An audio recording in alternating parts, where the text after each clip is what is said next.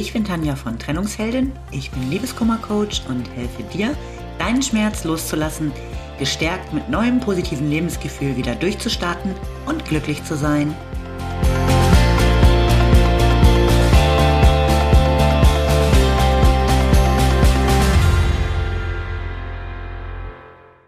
Hallo, ich freue mich, dass du wieder dabei bist. Mein Thema heute ist Gehen oder Bleiben. Ja, das klingt jetzt erstmal nicht unbedingt nach Liebeskummer, sondern eher so nach einer Entscheidung. Allerdings kann man ja durchaus Herzschmerz haben, wenn man gar nicht getrennt ist. Man kann auch Herzschmerz haben, wenn man nicht die Verlassene ist. Und man kann eben auch in bestehenden Beziehungen Herzschmerz haben. Man kann sogar welchen haben, wenn man selbst geht. Vielleicht ist das nicht Liebeskummer im klassischen Sinne, aber für mich ist es auf jeden Fall eben auch ein Kummer, der mit dem Thema Liebe zu tun hat. Gerade in langjährigen Beziehungen ist ja nicht immer alles nur Sonnenschein. Da gibt es ja immer mal wieder Regenschauer, heftige Gewitter, Stürme oder leichtes Glatteis. Solange das Beziehungswetterbarometer nicht nur in die totalen Extreme ausschlägt, ist alles gut. Aber wenn du seit Monaten oder vielleicht sogar Jahren quasi eine Art Dauerregenzeit hast, dann schlägt das schon sehr aufs Gemüt. Und irgendwann beschäftigst du dich vielleicht mit der Frage, ob das alles noch so richtig ist. Wenn es gut läuft für dich, dann kannst du mit deinem Partner ganz vernünftig drüber sprechen und ihr findet vielleicht gemeinsam eine Lösung, damit eure Beziehung nicht zur totalen Unwetterkatastrophe wird. Manchmal äh, schafft man das alleine, indem wirklich beide richtig viel dran arbeiten und andere gehen vielleicht auch in eine Eheberatung. Aber egal wie, wenn beide das wollen, dann ist das schon mal gut. Aber es gibt natürlich auch den anderen Fall. Da bist vielleicht nur du total unglücklich. Dein Partner nimmt das gar nicht wahr oder noch schlimmer, er nimmt nicht ernst, wenn du mit ihm darüber reden willst. Vielleicht hast du ihm auch schon unzählige Male gesagt, was dich stört, was dir fehlt, und es passiert einfach nichts. Deine Unzufriedenheit nimmt dadurch immer weiter zu und irgendwann wird aus Unzufrieden unglücklich. Und in deinem Kopf rattert es immer zu. Einerseits verbindet dich viel mit deinem Partner. Kinder, Haus, alles, was ihr in den vielen Jahren der Beziehung gemeinsam durchgestanden habt. Ähm, und, und vielleicht habt ihr ja sogar ein paar Schicksalsschläge zusammen gemeistert. Und euer Leben, das ist ja auch Sicherheit für dich. Und auch wenn du dich noch so oft über ihn ärgerst, er regelt ja viele Dinge, um die du dich dann äh, deshalb nicht kümmern musst. Und vielleicht bringt er dann sogar noch den Großteil des Geldes nach Hause. Und das komfortable Leben, äh, das magst du ja schon. Oder ist es eher der goldene Käfig? Alleine sein? Das passt vielleicht irgendwie nicht in deinen Lebensentwurf. Äh, du kannst einfach nicht allein sein. Du bist nämlich ein Beziehungsmensch. Und das versicherst du dir natürlich auch immer wieder. Und du hast einfach auch Angst vor dem ganz großen Trennungsschmerz. Dann nimmst du lieber die tausend kleinen Nadelstiche hin, denn die kennst du ja irgendwie auch schon seit Jahren. Es gibt zwei Möglichkeiten, wenn du mit deiner Beziehungssituation tatsächlich wirklich unglücklich bist. Möglichkeit 1. Sicherheit, materielle Dinge und, und generell das Gefühl, dass da jemand ist, sind so wichtig für dich, dass du bereit bist, jede Kröte zu schlucken. Er betrügt dich Ach ja, ist ja nur körperlich. Er macht dich klein, vor allem wenn andere dabei sind. Ja, in einem hat er ja äh, vielleicht auch recht. Du hast da ja auch den einen oder anderen Fehler. Schon okay, dass er das auch mal thematisiert.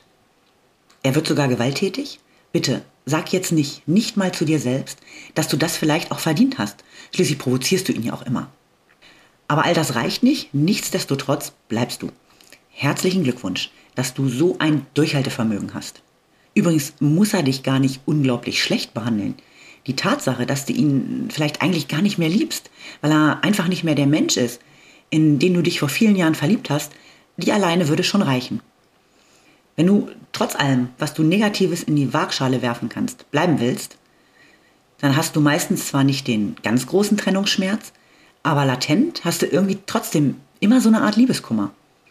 Und dummerweise kann der auch gar nicht besser werden da ja irgendwie die Perspektive fehlt. Du bleibst einfach unzufrieden und unglücklich. Ganz frei nach dem Motto, ah, was ich nicht habe, das weiß ich. Was mir woanders fehlt, das kann ich ja noch gar nicht abschätzen. Okay, vielleicht brauchst du einfach noch ein paar Jahre unglücklich sein, bevor du auch mal über Möglichkeit 2 nachdenkst. Solange bleibst du halt in deinem Käfig. Und auch wenn der aus Gold sein mag, bleibt es halt trotzdem noch ein Käfig. Also, Möglichkeit 2. Du gehst. Du vertraust in dich. Du nimmst all deinen Mut zusammen und du weißt, dass du es schaffen wirst. Und du bist dir sicher, dass du auch Hilfe haben wirst. Freunde, Familie, wer auch immer. Es wird jemand da sein, der dir hilft, die Käfigtür zu öffnen und der dir zeigt, wie du deine Flügel ausbreiten und zum ersten Soloflug ansetzen kannst. Wird es schwer werden? Ja, vielleicht, aber nicht so schwer, wie die nächsten Jahre werden, in denen du eigentlich Dauerliebeskummer hast, weil du insgeheim ganz genau weißt, dass du mit deiner Beziehung ein Pferd reitest, das eigentlich schon lange tot umgefallen ist. Es gibt einen coolen Song mit einer Textzeile, die ist so wahr. Du schuldest dem Leben das Leuchten in deinen Augen. Schuldest du das nicht auch irgendwie deinem Leben? Leider bist du ja keine Katze, die sieben Stück davon hat, sondern du hast nur eins. Willst du das wirklich lieber in unglücklich leben? Hast du nicht einfach mal wieder Lust, glücklich zu sein?